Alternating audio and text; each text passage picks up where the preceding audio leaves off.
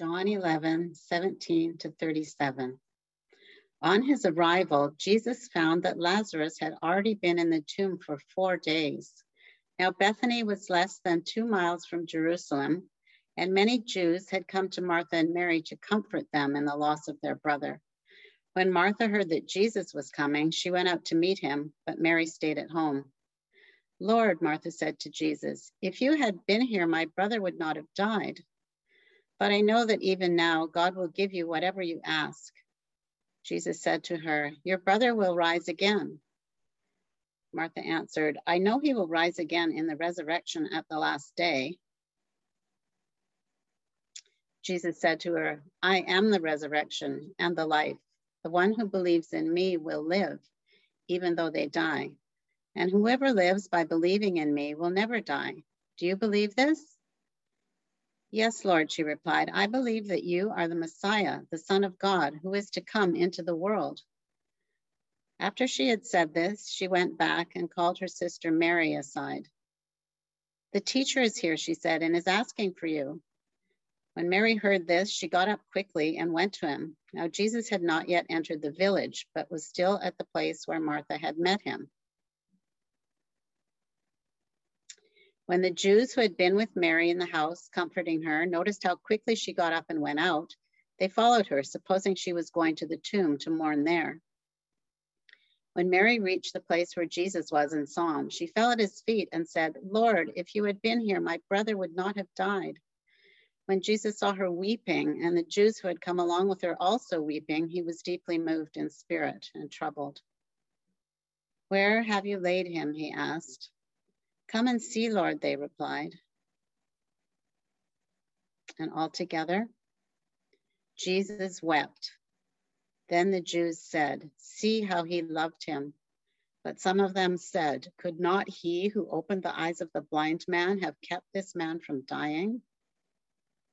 The good news of Christ. And altogether, praise, praise, praise to you, Lord Jesus Christ.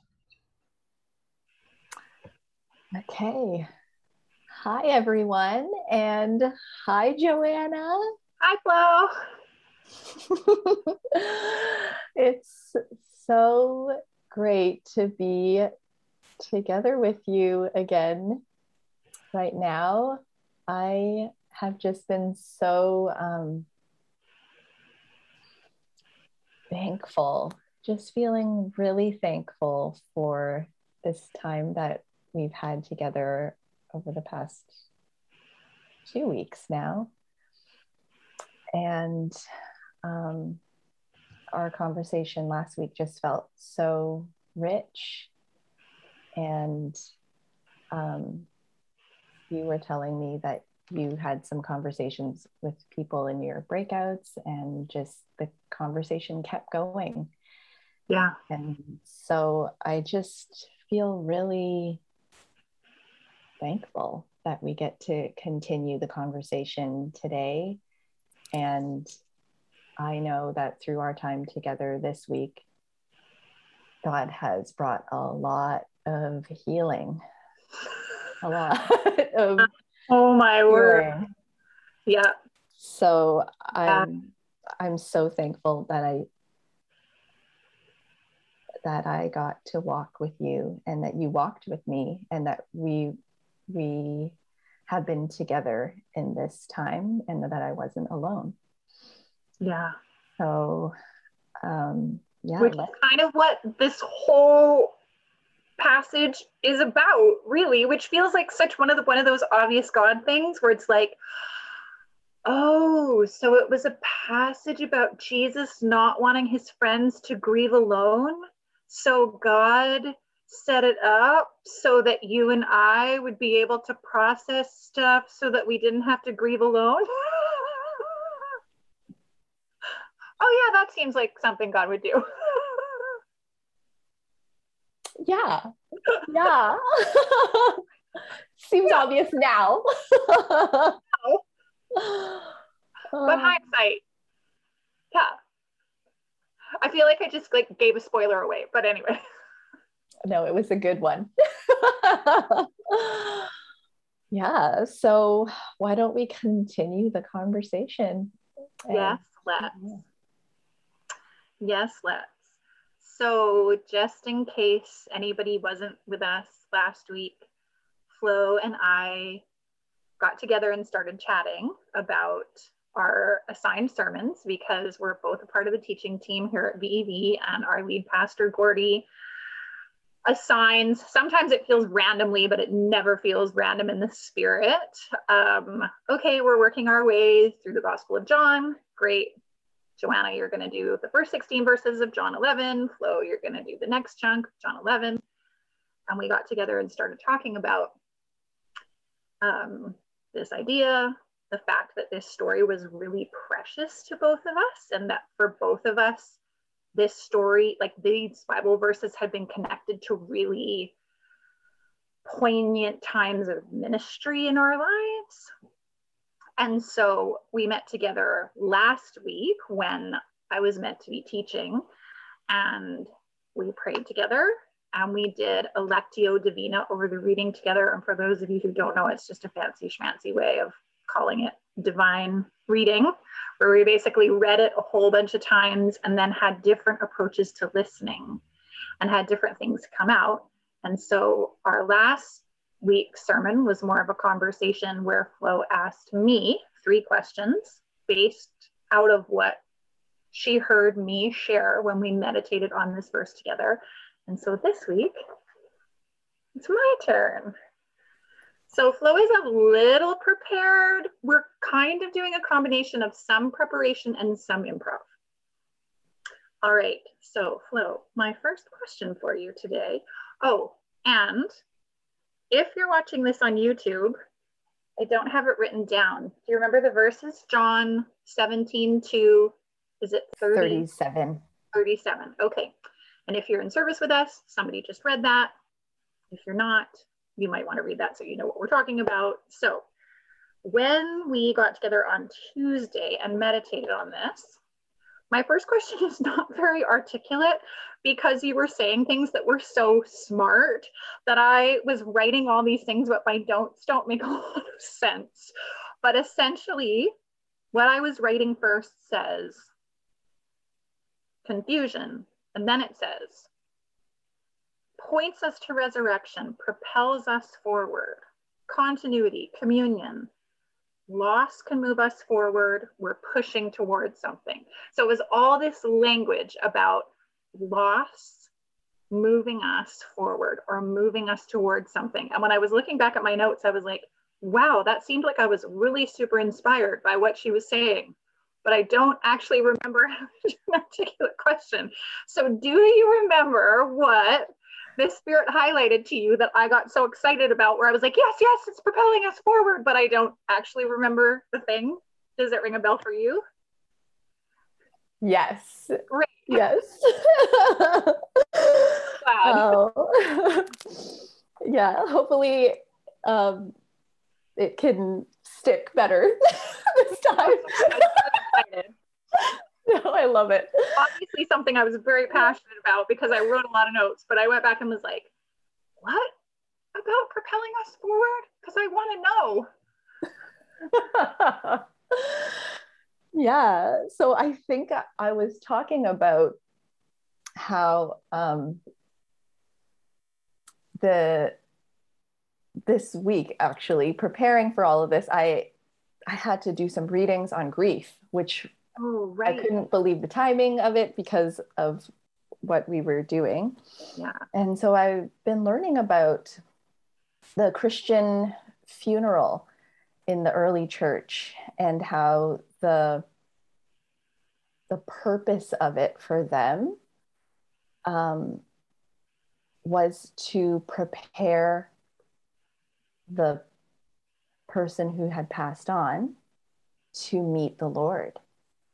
They washed the body and they really cared for the body, dressed the body in white robes, and they essentially saw it as just as they had been walking together in community while the person was living, that even though this person had now died and they were physically separated by death, that they're still connected as the body of Christ, that even though there's death right now, we're still connected to all the people who have gone on before us. Yes, I do remember you saying all that. Yeah, yeah. And and so they saw the funeral as this last part of walking with them, as their community, walking with them, and to see them go and be with the Lord. And so there's this um, idea of continuity, that that the body of Christ doesn't stop. Even though our loved ones have passed on before us, we're still worshiping together with them. And actually, I was thinking about this, the early church, when a lot of people were getting martyred and killed, they would worship at the tombs. And um, it was actually on purpose to remind them and remember that these people that they love so much and they had just lost, that they're still worshiping together. They would be right there. So they would remember that all constantly, that that's our reality. That's actually our reality even now. All the people that we have lost, we're, they're worshiping like with the Lord on the other side of eternity. And we're worshiping here on earth, but we're actually still worshiping together. And, and I think I never heard any of this before. Wow. But I, I just thought this is so profound. And I think like a, a necessary thing to remember, because it keeps our eyes on the bigger picture of like what we're hoping for, what we're living for, that we're being propelled forward, this, these longings that we have to see those ones that we've lost is very appropriate. It's actually, I think, how we should feel. And we're just hoping, it increases our hope um, and our, our desire to see them and to see the Lord, and just reminding us of like, that's what we're living for. That's what we're going towards. Um, so yeah, I think that. I love that. And I loved that story of the thing. So that totally makes sense that I was like writing all that down, but I couldn't remember. I love the connectedness to that.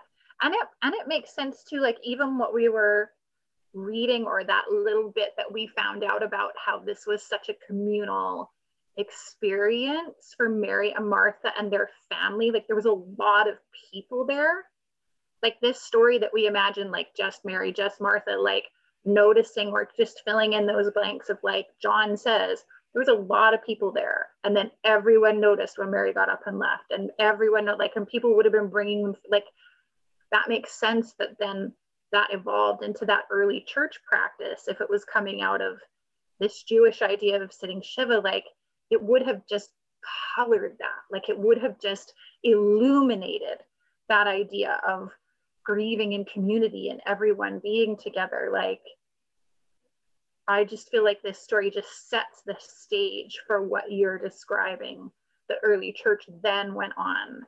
That's what their funerals looked like, because it was such this communal event.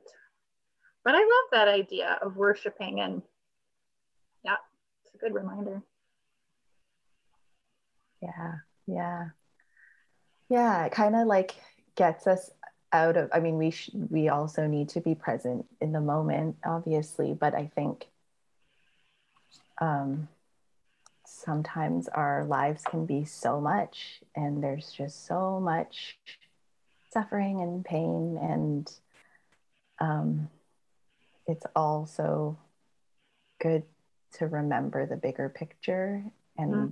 and to um, to know that like there's a day when death will be no more, suffering will be no more, tears will be no more, and then and we're and gonna loneliness will be no more.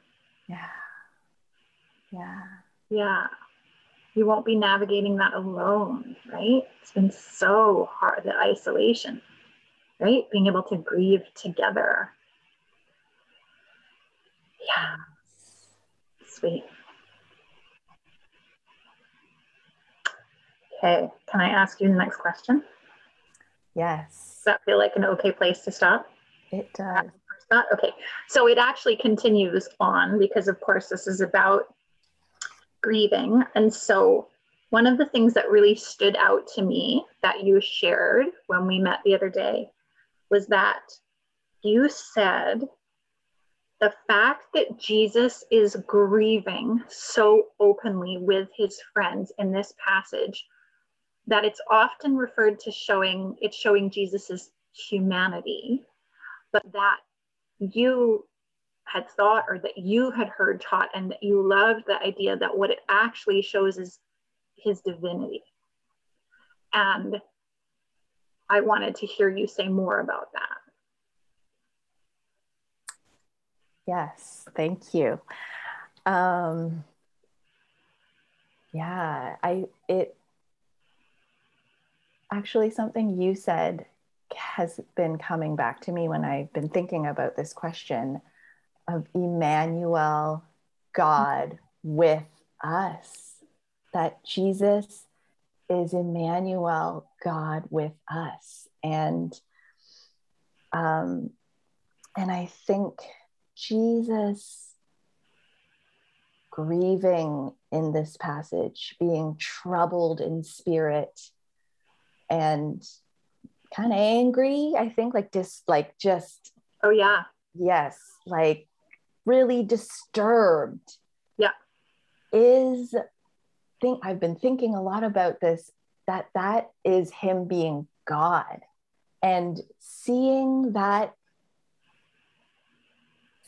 in that seeing Jesus as God doing those things and acting that way and feeling those things, I think is so powerful and is showing us who God is, and who that he is a God who does get angry. He does get very sad. He weeps. He suffers. He feels pain. He's hurt. He is with us in all of the messes of our lives. He's in the nitty gritty. Like I was picturing him being the friend who holds your hair back while you're puking in the toilet. Like he's, he's there. He doesn't. Like you and I talking when we first got together about like, once you've been with somebody and they're giving birth, like, I feel like it's like the holding your hair back. It's like being with your girlfriend and she's in labor and you're being like, we're getting in the shower. I'm going to do like, yeah, there's no, because it is holy, right? Like we were talking about that, like that moment is so much about something else. So I love that picture of Jesus. I'm going to, G- Jesus is the one that's going to hold my hair back. That is perfect. Oh, yeah. yeah we're like, just like, oh yeah, you're in it, like, yeah yeah he enters it right in, like the messes that they most people aren't don't want to come and be with you in. He's yeah, there. He's the one who's gonna comb through your kid's hair and do all your laundry. yes yes yes oh. Yes. Yeah. I'll take it. I'll take a God that close. Yeah. He's not scared of yeah. the most horrifying yeah. things, the most disgusting, disturbing, annoying, like yeah. irritating, um, inconvenient things. Yes. Like he's there and he'll hold your hair back. And, and I yeah. think just kind of re- reframing God as that God.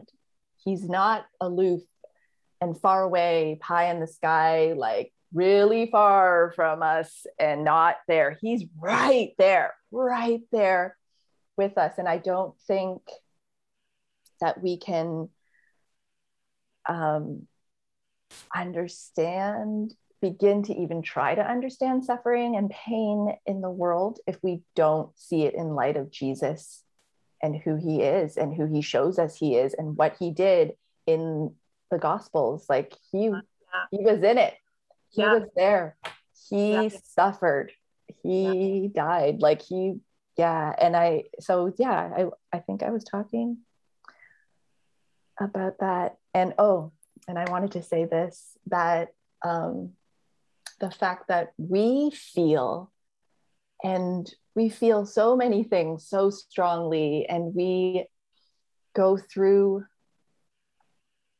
heartache and pain and joy and sadness, anger, the, we're actually reflecting God's image when we be that the, the fact that we have the capacity to feel so much reflects God and who he is. That's who he is. And that's why we are like this too. And it's, it's yeah. a beautiful thing. And it's not something to be like scared of, although it feels scary.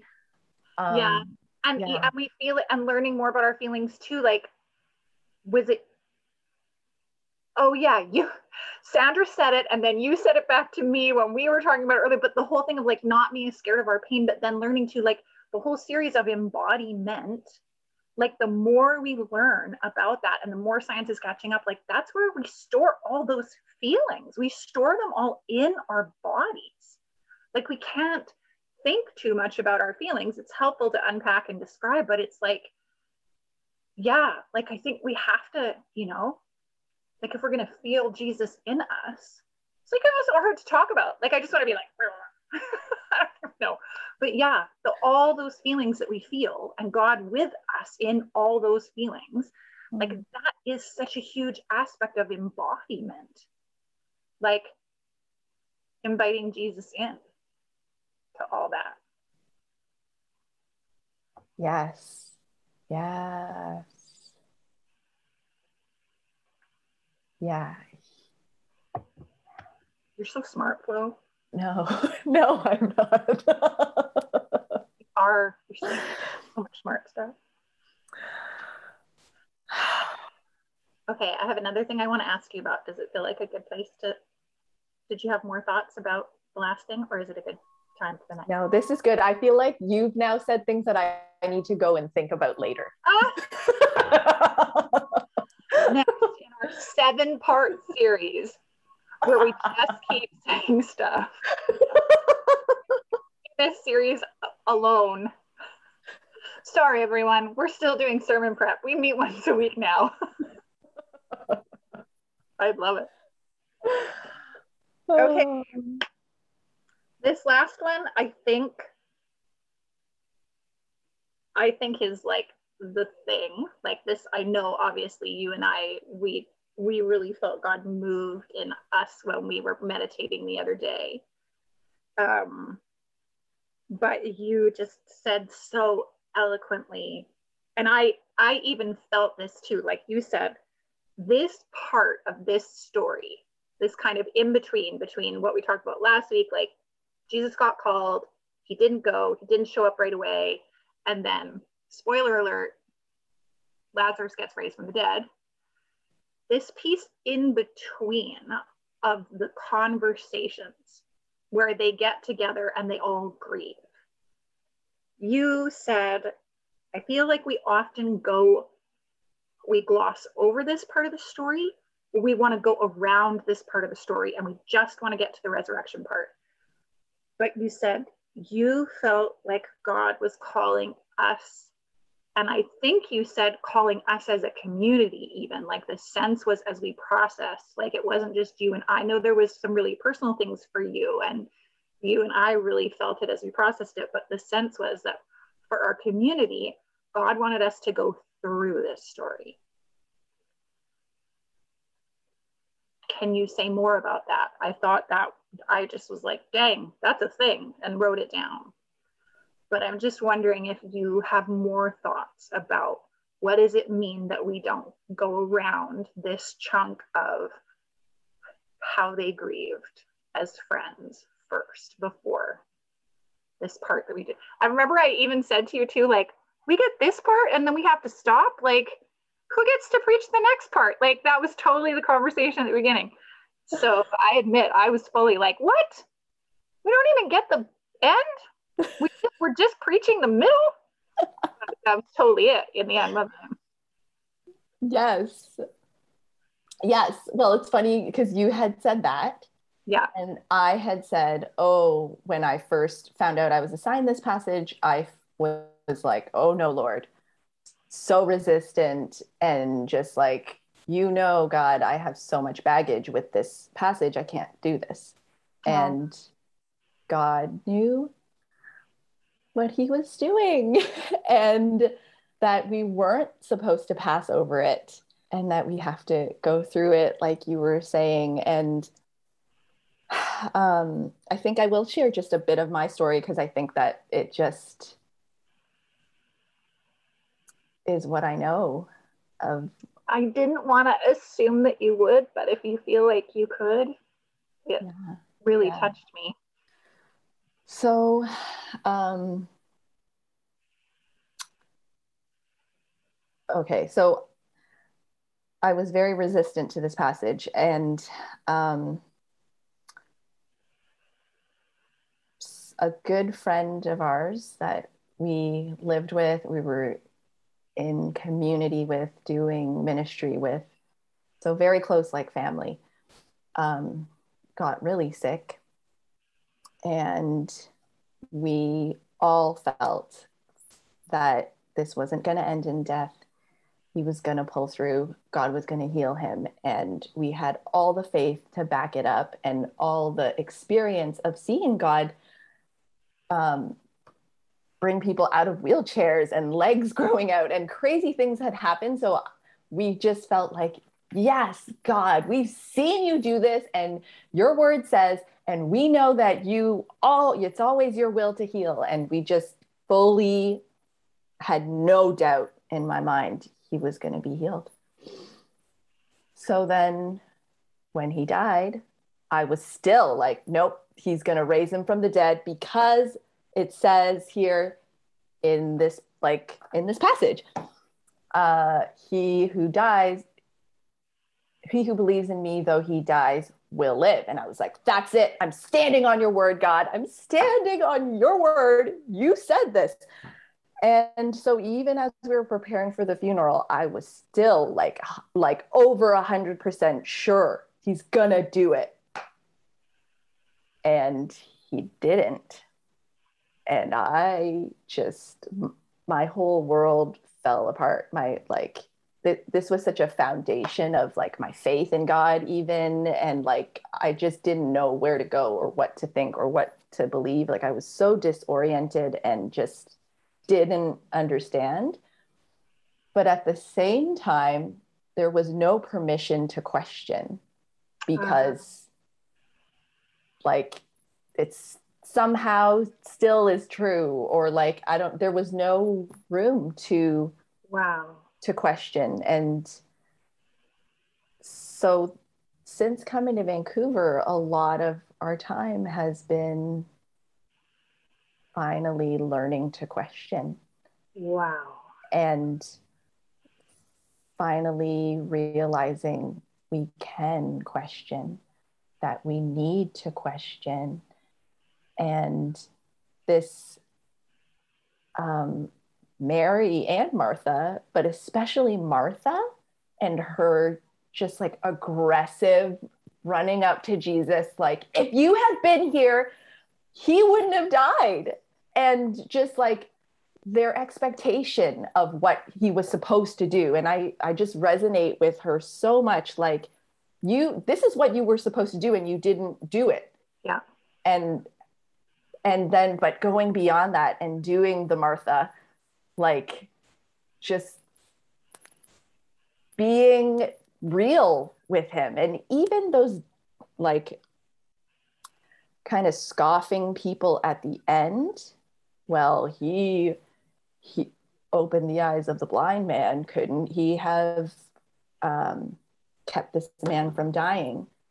As much as like, they are not painted in a very good light, but I think there's permission again, to just question and ask and doubt that God is bigger than our doubts and questions, even though like most like scary things that we're not supposed to think, he can handle it.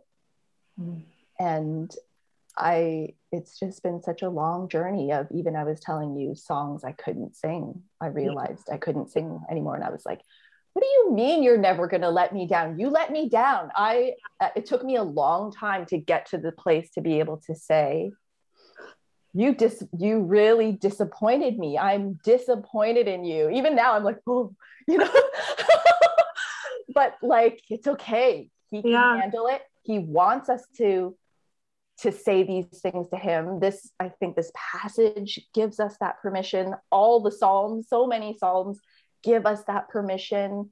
And I was actually thinking about this too, like with our kids, we want them to come and say, tell us things, even if it's like things that, that scare us or that we actually like, um, no, we want to hear it. We do. We want them to tell us everything. Because, and I think God's like that too. He's like, come to me, you know, like with all of this. And even if it's something you wish they weren't feeling, like you're like, I wish you didn't feel, not, not like I want, you want them to change, but it's just so painful that they're going through it. You still want to know. Yes. Yeah. Yeah. And yeah. that, and, and we, we can, they can trust us with it. Yeah. We can, ha- we can handle it.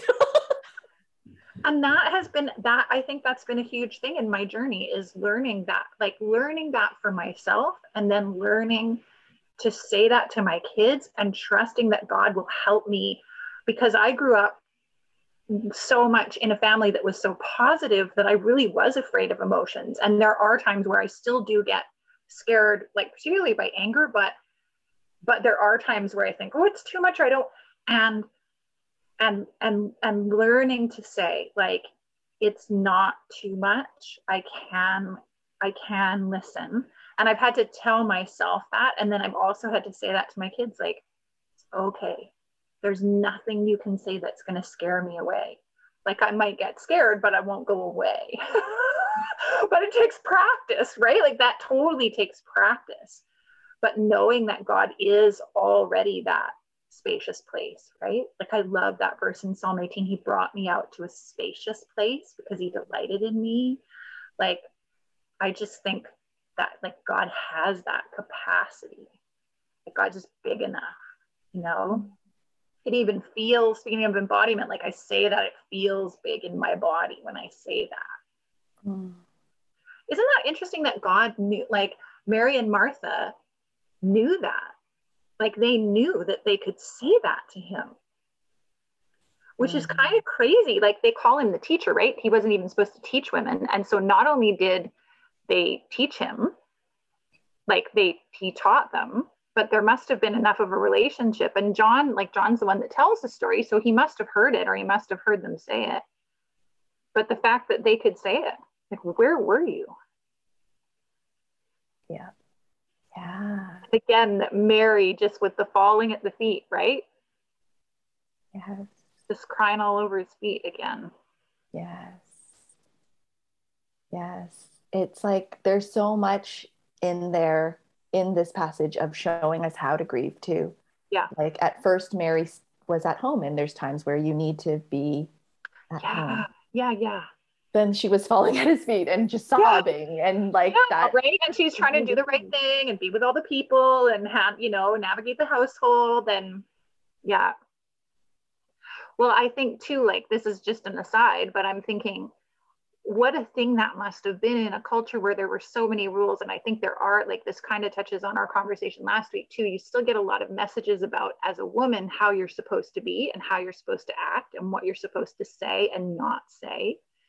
And the fact that in order for them to have the freedom to talk to him that way, he must have created the kind of relationship with them where they were like, I'm allowed to say what I want to say to this man. Mm. That's amazing.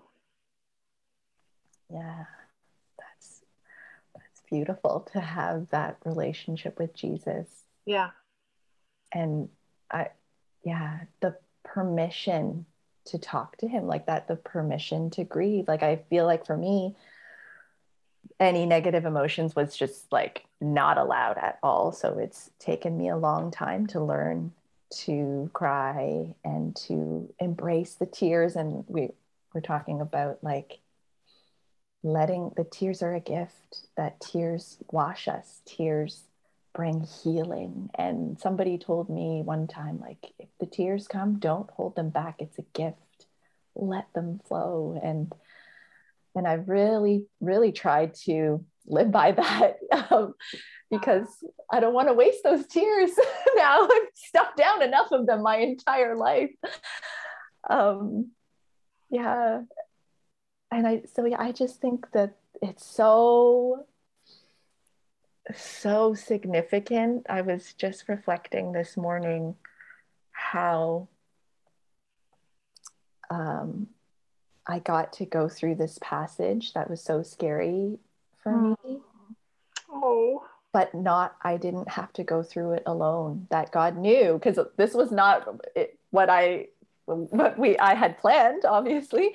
Yeah. Um, and that, just like in your question you were asking, just Um, I think that God's inviting us right now. We've talked a lot in our services of just hard times that we're all going through, and that we, I really felt that, just like for me, being able to walk through um, not alone, that it's a time that we can grieve together, that we, God wants us to make space mm. to grieve, that there's permission to grieve, there's permission to question, there's permission to doubt together.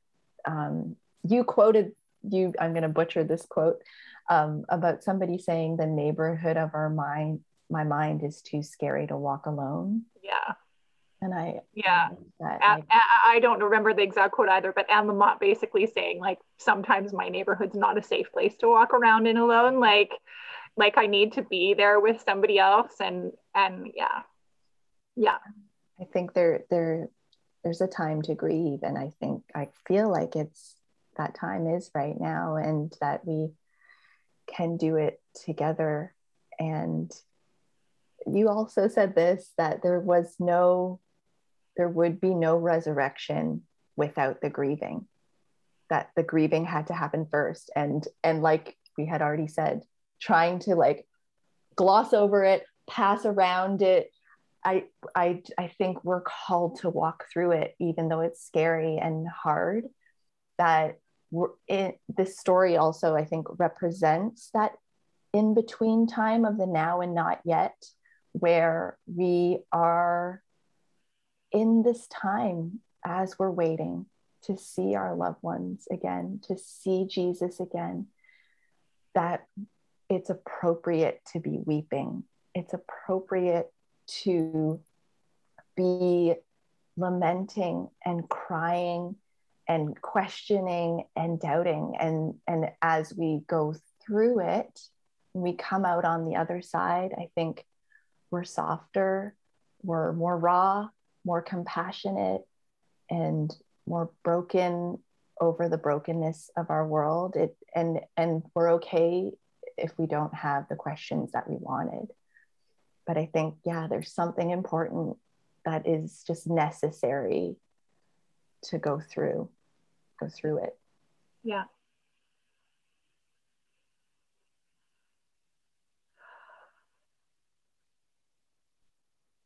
Yeah, and acknowledging there has been so much loss in the last year and a half in our church family, like even in the last month.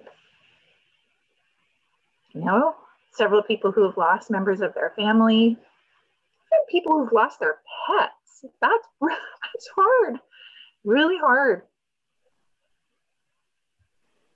I'm also aware too, like I know, and this is so meta, because I know that we're recording this right now, but I also know that Wade and I are going to be hosting on Sunday, and that like we're going to have to figure out how to transition out of this, and then also like not wanting to be manipulative, and it's Zoom and being like, well, we're supposed to grieve now and then be like, go. So I don't, I'm just, I'm like, yeah, I'm aware that I don't want to, um, I just don't want to be manipulative in, in that too. Mm-hmm. You and I, well, I think maybe the thing would be to just say what happened. So you and I were reading through this gospel for a third time. And the last thing that you do in Lectio is you ask the Holy Spirit to give you an invitation. And you read first, and then as soon as I started to um, read for the third time, I felt the Spirit of God, just the, the thought was really big in my body, was the invitation was to literally lie down like Mary and cry. But I was like with you on Zoom and we were reading, but then I got to the part where I had to say what Mary said, when Mary said, if you'd been here, my brother wouldn't have died. And then I just started to cry. And by the time we got to Jesus wept, ah.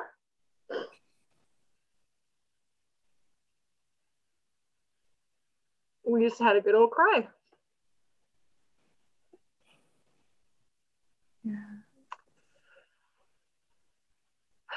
That was so, so healing for me.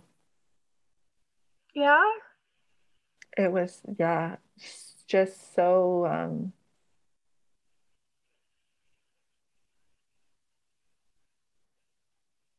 what I needed. So, like, and I didn't, I was so thankful that you went for it and just like, listened to your body and your emotions, and and get that gave me permission to like ugly cry, yeah. and and the tears flowed and the healing really came as we did that together. I'm so thankful.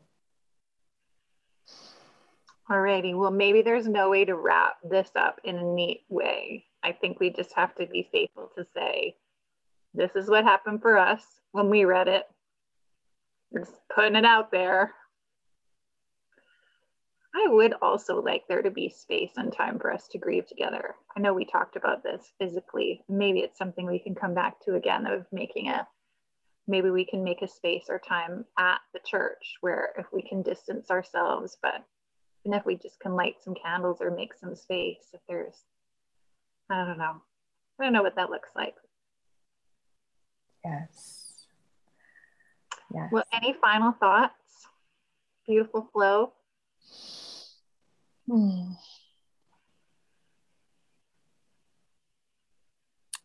The only little thought I had when you were talking about grieving and like the loss of pets, and I think it's not, it's, yeah, like it's not even just the people who have died or pets who have died, but other things that we've lost mm-hmm.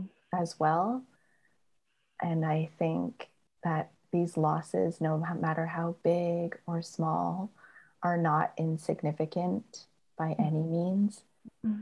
and that they are worth grieving. Mm-hmm. That was the only other thought I had. Well, I think that's a good thought. I'm going to resist the urge to try and say more. It's a pleasure. And now back to me in the service. So this is our reflection to hold. There was so much there, and man, I had a bit of a hard time watching myself talk, but boy, I sure love doing that with a float.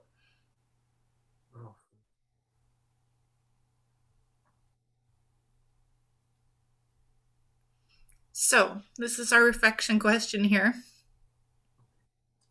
Reflect on how longing for those we've lost draws us forward and fills us with hope to when there'll be no more suffering and we'll be with the Lord.